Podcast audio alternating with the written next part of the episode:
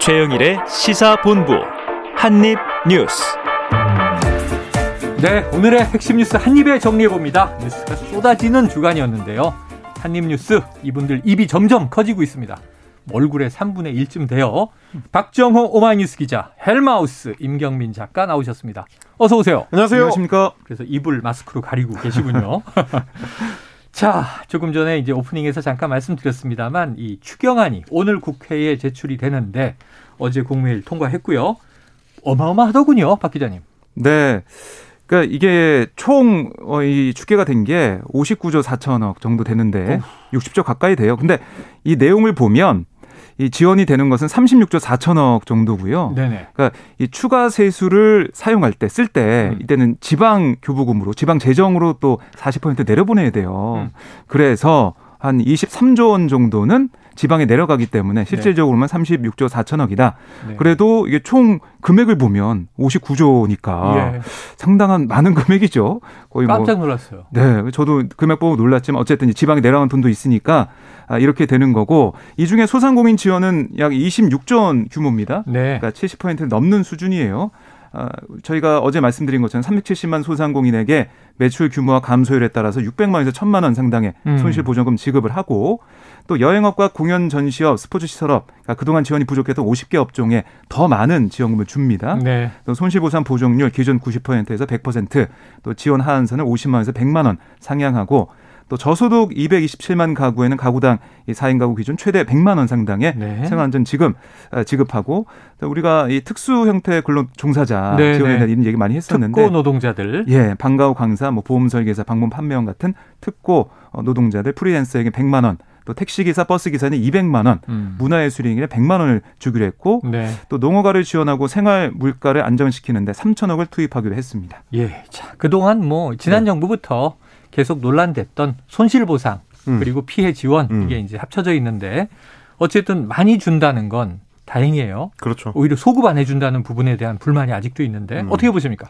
뭐 일단 이제 최대한 빠르게 좀 집행이 결정된 거 추경 편성이 이루어진 거에 대해서는 아마 여야가 공히 다행이라고 이제 생각하고 있는 것 같긴 합니다. 네. 근데 이제 민주당 입장에서는 지금보다도 정부 안보다도 좀 더 많이 풀어야 된다라는 입장인데 예, 예. 어 47조 2천억 원 정도까지 지금 음. 방안보다 더 높여가지고 14조 어, 2천억 원을 민주당은 더 주자. 더 주자 네. 이런 방안을 지금 내놓고 있는 상태고요. 다만 이제 민주당은 그거와는 별개로 어 그동안 이제 기재부가 계속해서 우리 재정에 여력이 별로 없다. 음. 그래서 추경을 할 때도 매번 어, 좀 줄이는데 규모를 줄이는데 좀 집중을 많이 해왔었고요. 네. 지난 2월에도 사실 17조 원 규모의 추경 편성을 할 때도 원래는 민주당이 이제 30조 원 넘게 요청을 했었는데 네. 결국 이제 17조 원으로 이제 깎여서 그랬죠, 결정이 됐거든요. 그랬죠. 근데 이번에는 추경호 장관이 가자마자 기획재정부가 뭐 좀 계산을 해보니까 음. 올해 추가 세수가 50조 원 이상이 들어올 걸로 예상이 된다. 그러니까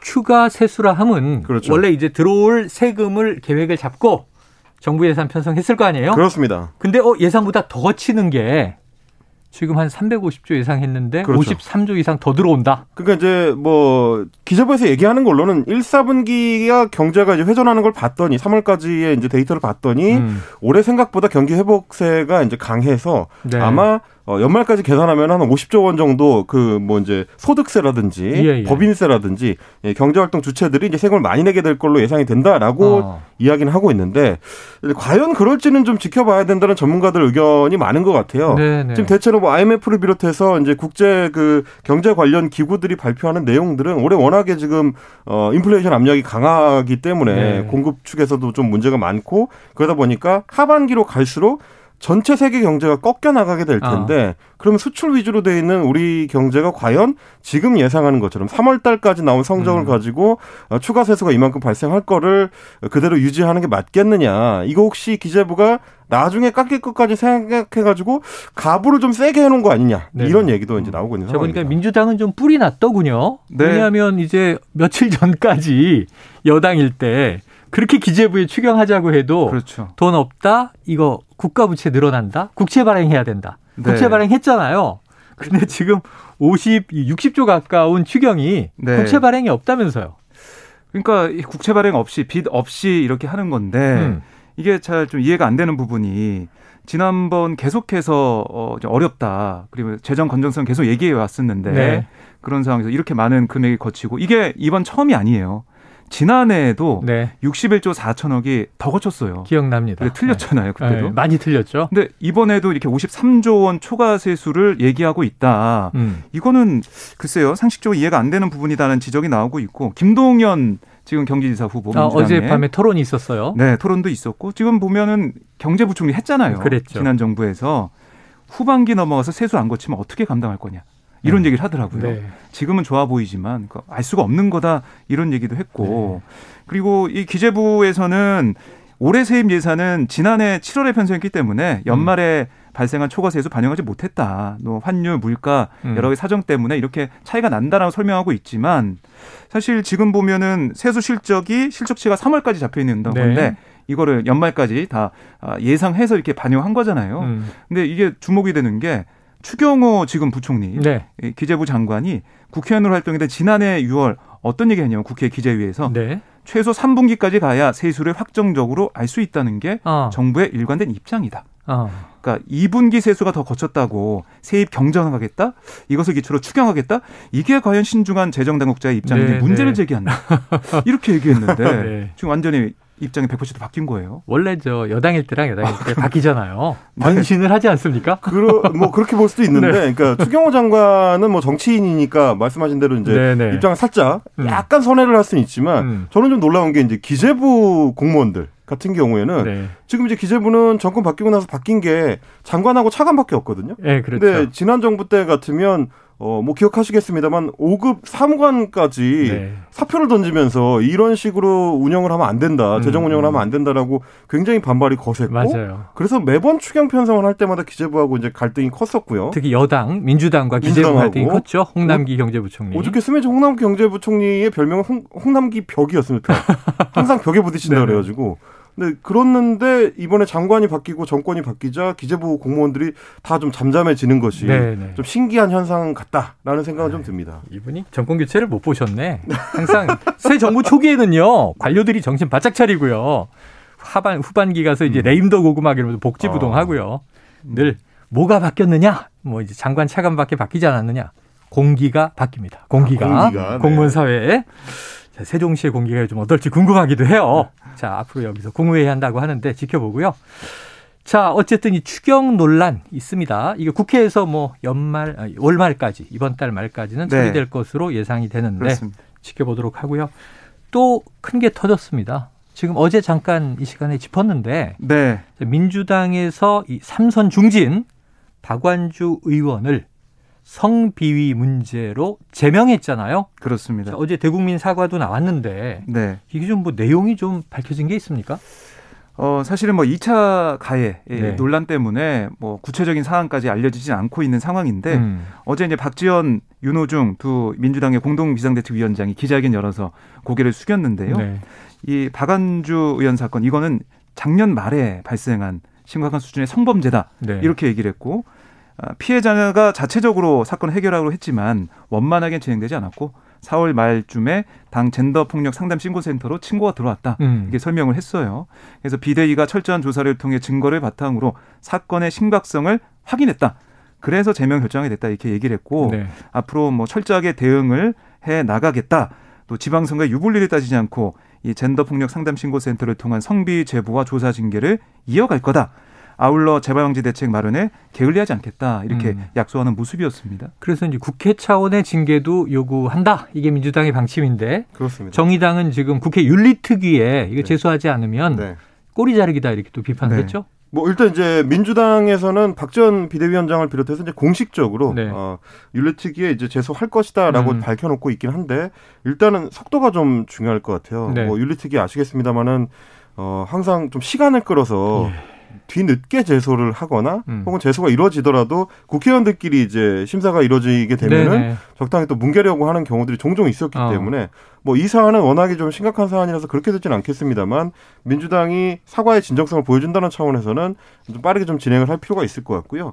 그래서 기자들이 이제 계속해서 뭐 비대위원장이나 혹은 뭐 대변인을 통해서 그러면 형사 고발이나 이런 것도 이루어지느냐 이제 이거에 대해서 질문을 하고 있는데 어 결국은 그건 이제 피해 당사자의 의지에 달려 있는 문제라서 음. 이제 당에서 나서 가지고 끼어들어서 이제 할 수 있는 문제는 아니다라고 하는 상황입니다.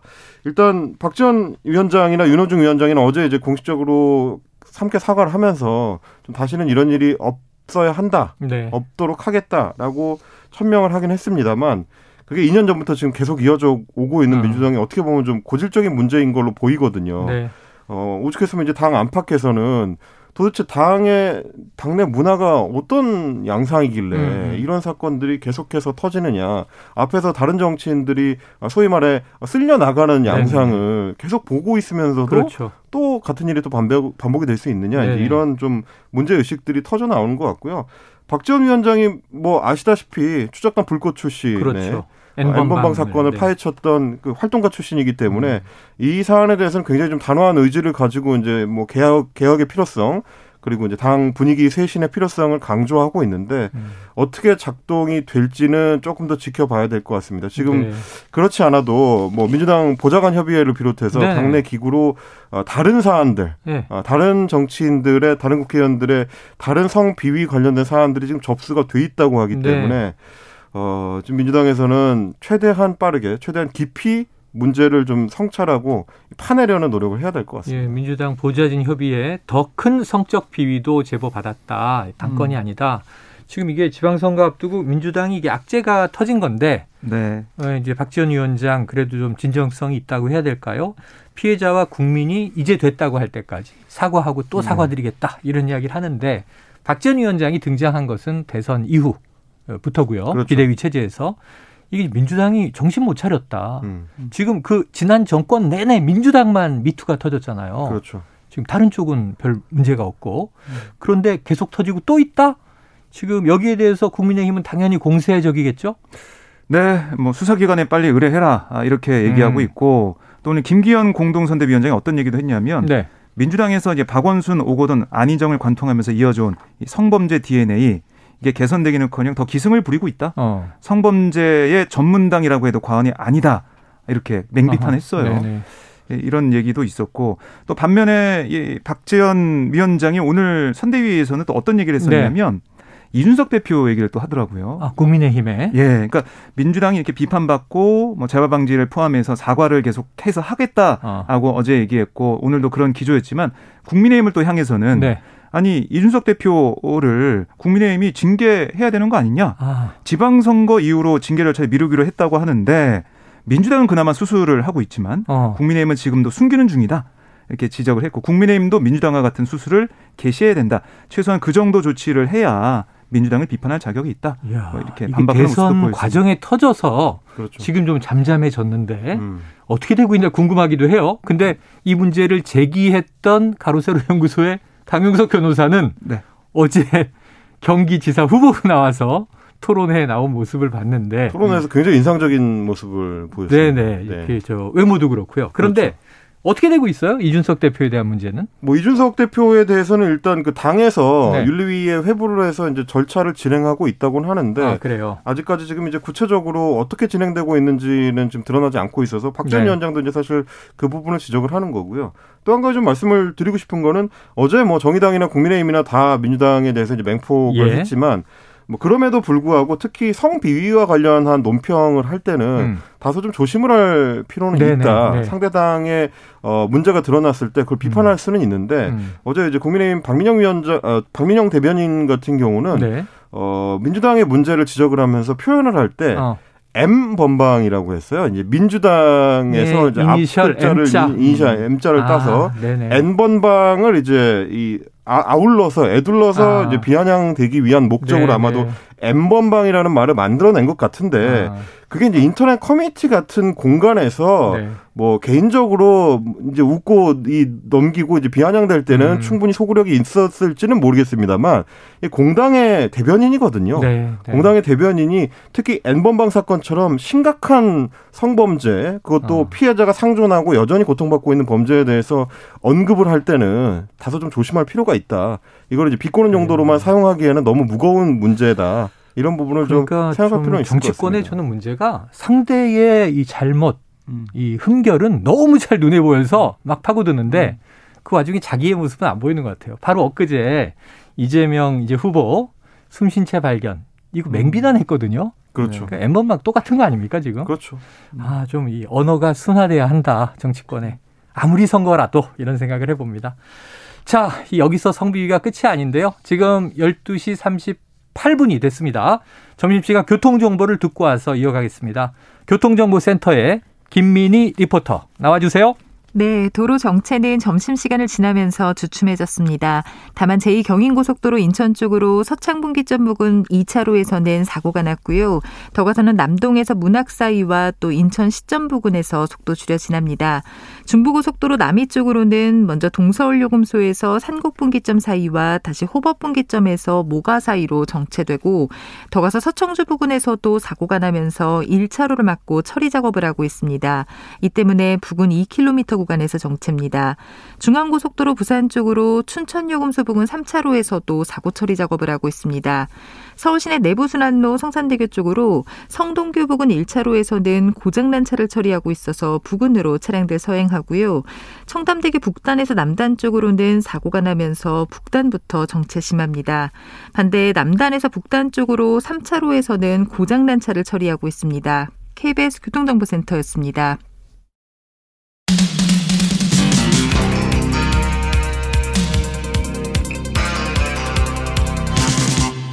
최영일의 시사본부. 네, 지금 정치권 왜 이러나 지금 민주당 또 이 국민의힘 성비위와 관련된 공방과 문제 좀 언어가 너무 과해지고 있다 이런 얘기를 하고 왔는데요. 자, 이번에는 이 새 정부의 대통령실입니다. 한 인사가 과거 과거 이제 공직 상황에서 성비위가 있었는데 이걸 알고도 임명했다 이런 의혹이 제기됐어요. 누굽니까? 네, 지금 대통령 비서실 총무비서관으로 이 발탁된 윤재순 전 대검 운영지원 과장 얘기인데요. 아, 검사 출신인가요? 그렇습니다. 네. 예, 한국일보 취재의 보도 내용입니다. 그러니까 윤재순 비서관이 서울 남부지청에서 검찰 주사보로 재직하던 96년 10월 여직원을 상대로 부적절한 신체 접종을 했다. 이런 이유로 인사조치 처분을 받은 게 파악이 된 거예요. 네네. 뭐 당시 점심 시간에 파견 경찰관들과 음주를 곁들여서 회식을 하던 중에 뭐 여직을 껴안으면서 소란이 아, 있었다 네네. 이렇게 알려지고 있고 또 이뿐만이 아니고 2012년 7월 그때는 대검 정책기획과에서 검찰 사무관으로 재직하던 아, 그런 상황이었는데 음. 그때는 이 부서 또 회식 자리에서 술을 마시다가 자리에 함께 있던 여직원에게 외모 품평 발언을 했고 볼에 입을 맞추는 아. 부적절한 언행을 했던 것으로 알려졌고 이게 그 이 모습을 목격한 동료 직원의 신고로 감찰까지 됐어요. 네. 그래서 감찰 본부장의 경고 처분을 받았습니다. 음. 그래서 이런 두 가지 이, 이 보도가 있었고 두 사안에 대해서 그리고 이 지적하는 부분이 두 사, 그러니까 윤석열 대통령이 어쨌든 이 발탁해서 임명을 한 건데 네. 윤석열 대통령이 윤 비서관의 과거 이 성비위를 모르지 않았을 거다. 어. 알고 있었을 거다. 이런 지적이 제기되고 있어요. 네. 그러니까 지금 이번에 또 임명되고 하면서도 검찰 내에서도 이게 좀 시끄럽던 사건이라서 윤미서관 임명과 동시에 검찰 뭐 내부나 안팎에서 네네. 얘기가 돌았다고 해요. 이런 부분들 과연 정말 알고 임명한 거냐? 이 이거 알았으면 어떤 정도로 파악을 한 거냐 이런 얘기가 좀 나오고 있고요. 음. 이런 보도에 대해서 대통령실 대변인실이 기자단에 얘기를 한 게 있는데 네. 이게 뭐 기관장 경고 같은 경우는 해당 사안에 참작할 점이 있고 경미할 때 이뤄지는 조치다. 또 정식 징계 절차가 아니었다. 이런 얘기가 대통령실 쪽에서 나오고 있고 또 개별 징계 조치 내역이나 이 구체적 내용에 대해서는 확인해 드리기 어렵다. 이런 얘기도 하고 있습니다. 아, 그래요. 지금 이게 96년도는 네. 20세기니까 지나간 세기 참 옛날 얘기다 싶지만 음. 2012년은 사실은 이 저 성인지 감수성 문제가 네. 또 최근과 다르지 않을 때란 말이에요. 그렇습니다. 지금 이 상황 이게 이 해명이 성비위 경고 처분인데 네. 정식 징계가 아니다 보다는 음. 국민들이 바라보는 건 정말 이런 행위를 한 사람이냐 아니냐 이런 음. 거잖아요. 그렇죠. 네. 네. 지금 이제 대통령실에서 해 놓은 이야기들을 보면 뭐 해당 직위에 대해서 이제 전문성이나 뭐 조치 후의 기간이나 여러 재반 경위를 종합적으로 고려해서 네. 인사를 했다라고 이야기를 하고 있는데 그러면 조치 후의 기간이라는 거는 2012년에 기관장 경고를 받고 10년 정도가 지났으니까 네네. 괜찮다는 거냐라고 이제 음. 되물을 수밖에 없는 네. 상황이에요. 그러니까 다른 자리도 아니고 대통령을 지근거리에서 보좌하는 네. 직책에 있는 어 인물인데 그 인물이 바로 얼마 전 한 10년 전 정도 전에 이렇게 성 성추행이죠. 뭐 볼에 음. 입을 맞춘다던가 이런 것들은 그렇죠. 징계의 수위가 어떻게 됐든지 간에 음. 음. 굳이 따지자면 그렇게 분류될 수 있던 사안들인데 네. 과연 이제 대통령실에서 대통령을 보좌하는 데 있어서 어울리는 인사냐 이 부분을 음. 다시 한번 좀 고민을 해볼 필요가 있을 것 같고요. 음. 다른 사안도 아니고 성비 문제는 특히 좀 어, 예민한 경각심을 가질 필요가 있다. 음. 지금 좀 그렇게 생각이 됩니다. 자꾸 이제 이 윤, 석열 정부 들어와서 뭐 한동훈 법무부 장관 후보자도 그렇고 의혹이 제기가 됐을 때 음. 어, 위법은 아니지 않느냐. 네네. 네. 법적으로 처벌받은 것은 아니지 않느냐. 네. 혹은 뭐 유죄가 확정된 것은 아니지 않느냐. 네. 이제 이런 어, 법률적으로 맞느냐 틀리냐를 아하. 자꾸 따지는데 집중을 하는 네네. 경향이 좀 있는 것 같은데. 법 전문가들이라 그런가요? 그러니까요. 음. 이게 항상 기소됐느냐 안 됐느냐 이걸 중요시하더라고요. 그렇습니다. 지금 얘기가 되는 것만 하더라도 어쨌든 징계를 받은 것은 확실하고 그렇다면 그 행위가 있었던 것은 확인이 된 셈인데 네. 행위 자체에 대해서는 문제 의식이 없는 것인지 좀 예. 되묻고 싶은 그런 상황입니다. 자 이런 대목들은 이제 새 정부 초기에 비판을 위한 비판이라기보다는 대통령실에 이런 인사들이 있으면 좀 위험하다. 음. 이게 지지난 정부에서 저희가 확인하지 않았습니까? 그렇습니다. 대통령 대변인이 미국 순방 중에 벌인 일 때문에 나라 망신이 음. 얼마나 컸어요? 그렇죠. 국민들의 좌절감도 컸는데 그래서 정말 성실하고 윤리적이고 음. 안전한 그런 사람들이 대통령 주변에 있어야 한다. 음. 이런 비판으로 좀 이 국민들이 걱정하고 있다. 이렇게 봤으면 좋겠는데 같은 맥락입니다. 혐오 발언으로 논란을 일으킨 김성회 역시 대통령실 비서관이죠. 네. 거취 문제가 곧 나올 것 같다고요? 네, 뭐 김 비서관의 과거 발언 논란, 그 다음에 과거 발언 논란에 대한 해명글 이게 더 큰 논란을 불러일으키면서 그렇죠. 여론이 좀 안 좋아지고 있는데요. 어제 이제 대통령실 관계자는 좀 더 지켜보겠다 네. 이런 기류였는데 오늘 뭐 언론에다가 얘기한 걸 보면 오늘 중으로 이르면 오늘 중으로 거치가 결정될 거다. 음. 이런 얘기를 하고 있어요. 언론에는 금명간 이렇게 돼 있는데 네. 임 작가님 금명간은 며칠에서 며칠 사이예요? 어, 이거 이제 우리말로 바꾸면 이제 조만간이 되겠고요. 네. 어, 그렇다면은 이제 주말 사이쯤 아, 되지 않을까. 근일 내이 정도로 네. 이해하면 되겠군요. 그리고 지금 이제 대통령실 관계자가 굳이 이렇게 언론에 얘기를 하는 걸 보면 음. 아마 본인한테 의사를 타진을 해봤던 것 같아요. 네. 아마 의, 본인 입장에서는 어제 그렇게 적극적으로 해명에 나선 걸 보면 어, 스스로 물러날 생각이 없어 보이지 않느냐라고 판단을 해서 예, 예. 뭐 이렇게 이제 이 언론을 통해서 공개한다는 거는 일종의 이제 압박 조치거든요. 그러네요. 음. 어, 결국에는 이제 주말을 거치면 스스로 네. 물러나든 혹은 해임을 하든 어떤 결과가 나오지 않을까 싶긴 합니다. 아유, 우리 제작진이 또 손빠르게 국어 사전을 찾아봤어요. 금명가는 오늘이나 내일 사이라고 네. 하네요. 오늘 어, 내일 하루 이틀 사이네요. 표준 국어 대사전에 나와 있습니다. 금일과 자, 명일이군요. 아, 그러게요. 네. 합친 것 같아요. 자, 어쨌든 지금 논란이 컸습니다. 이게 위안부 관련 문제. 저는 좀 이 위안부 문제, 뭐 화대를 정부가 대신 이게 너무, 너무 충격적이었는데 한번 2015년 한일 위안부 합의를 건너가 보면 음. 일본은 그때 위로금 준다고 돈을 보냈고 이 정부가 협정을 하고 받아서 이게 음. 화해치유 재단 맞는 거 아닙니까? 그렇죠. 할머니들 돈 받으라고 막 따라다녔는데 할머니들은 돈 안 받겠다는 거죠. 음. 위로금이 뭐냐? 음. 우리는 보상을 받고 음. 사과를 해달라는 것이지 그렇죠. 이런 위로금 따위 달라는 거 아니다. 배상이나 네. 보상이 네. 이루어져야 그러니까 이 사실관계를 제대로 인식하지 못하고 음. 막 던지는 거 아닌가 하는 생각이 들어서. 그리고 저는 또 하나 이제 김성애 비서관 관련해서 좀 통탄할 만한 지점이라고 생각한 것이 네. 윤석열 대통령 같은 경우는 취임사를 통해서도 세계 시민이라는 포인트를 굉장히 좀 강조를 했습니다. 네네. 그만큼 우리가 이제 선진국 반열에 올라왔으니만큼 그렇죠. 아, 국제적인 기준에 맞춘 그래서 이제 세계 시민의 이제 표준적 인식에 맞춘 어떤 국가와 이제 정부의 움직임이 필요하다라는 건데 위안부 피해자 문제라든지 음. 이 역사 인식 문제 같은 경우는 그야말로 이제 세계 시민 표준에 어떻게 우리가 맞출 것인가를 고민해야 되는데 네. 그 문제를 가장 후진적인 인식을 갖고 있는 사람이 다문화 비서관을 한다는 거는 맞지 않는다. 전체적으로 지금 국민들이 그렇게 생각하고 있다는 거를 좀 어, 본인도 인식할 필요가 있을 것 같습니다. 자, 이렇게 이제 또 임명돼서 일을 하던 인사들도 문제가 되고 있는데 지금 오늘도 또 인사 발표가 추가로 난 것 같아요. 네, 그렇습니다. 오늘 뭐 특히 이제 눈에 띄는 부분이 김창기 전 부산지방국세청장, 국세청 지명된 이런 부분들이 있고 음. 이걸 포함해서 처장, 차관 또 외청장 21명의 인선이 발표가 됐습니다.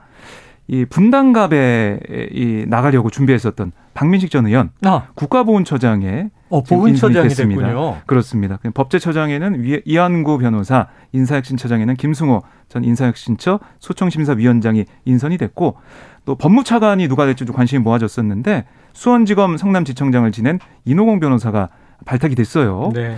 그러니까 이노공 변호사는 사실은 한동훈 장관 후보자보다는 사법연수원 기수가 한 기수 높습니다. 어. 근데 발탁이 돼서 어쨌든 여성 인사기 때문에 좀 눈길을 끄는 것 같고요.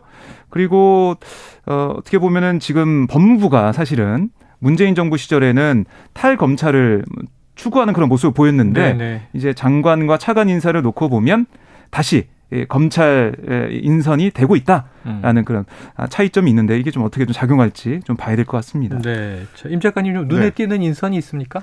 눈에 띄는 인선 아무래도 박민식 전 의원이 어, 보훈처장. 국가보훈처장이 된 네네. 거겠죠. 그 사실 이제 보훈처장 자리는 뭐 문재인 정부 때부터 조금씩 변화가 있긴 했습니다만 대체로 예. 이제 군 출신 인사들이 가는 자리로 많이 인식이 과거에는 됐었죠. 그랬죠. 과거에는 그랬습니다. 음. 이제 그 뒤로는 이제 뭐 독립 운동가의 이제 후손이라든지 네, 네. 좀 이제 보훈의 개념을 좀 넓히는 방향으로 우리가 네. 좀 해왔습니다. 근데 박민식 전 의원 같은 경우는 어떤 방향성인지 잘 안 잡히긴 하는데 예, 예.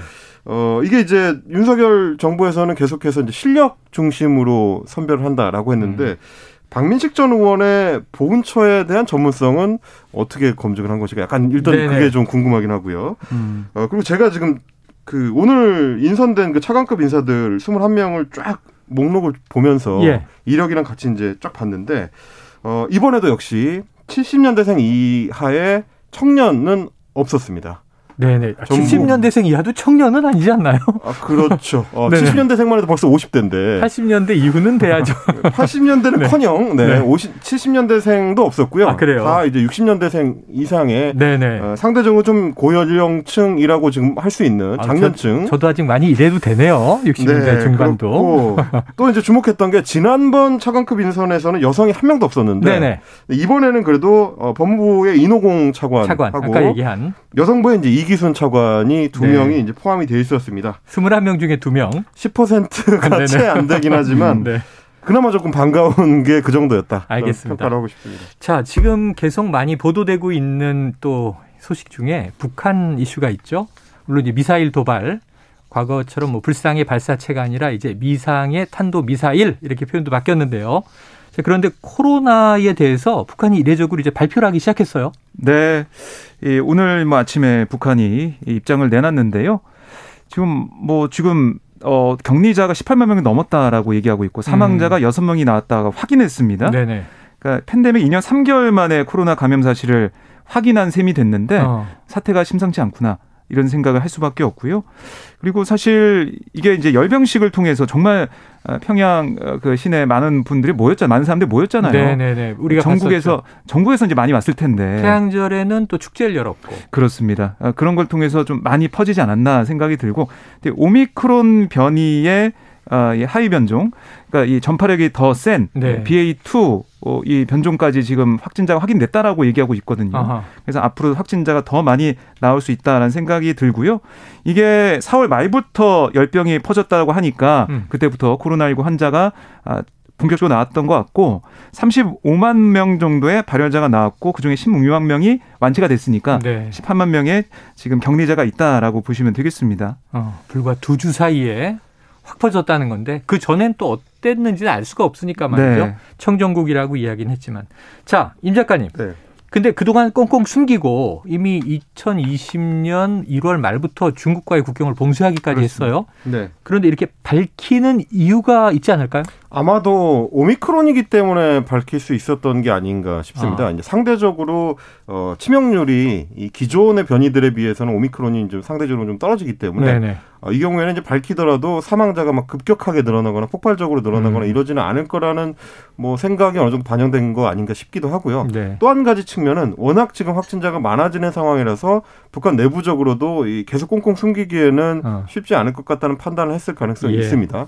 다만 이제 우려가 되는 거는 북한 같은 경우는 워낙에 의료 환경이 열악한 상황이라서 그렇죠. 그렇죠. 확진자 관리나 혹은 확산 관리가 네. 충분히 이루어지고 있을지 뭐 치료제라든지 이런 조치가 음, 음. 제때 이루어질 수 있을지 이런 게 좀 걱정이 되는 상황이라 네. 지금 북한은 또 계속 이제 도발 위협을 높이고 있는 상황이라서 미국이나 우리가 좀 도와주기도 어려운 알겠습니다. 현실이라 여러 가지로 좀 걱정이 됩니다. 자 어제 이제 권영세 통일부 장관은 이제 이게 보고서 채택이 됐더군요. 네. 그런데 상당히 전향적인 얘기를 했어요. 인도적인 지원은 음. 윤석열 정부도 고려하고 있다. 음. 또 이제 미국이 어떻게 이제 또 도움의 그렇습니다. 손길을 내밀지도 궁금해지는 대목입니다. 뭐 지난 정부의 이어달리기다 이런 얘기도 했었죠. 네. 자, 오늘 한입 뉴스 여기서 정리하겠습니다. 박정호 기자, 임경비 작가 고생하셨습니다. 고맙습니다. 고맙습니다.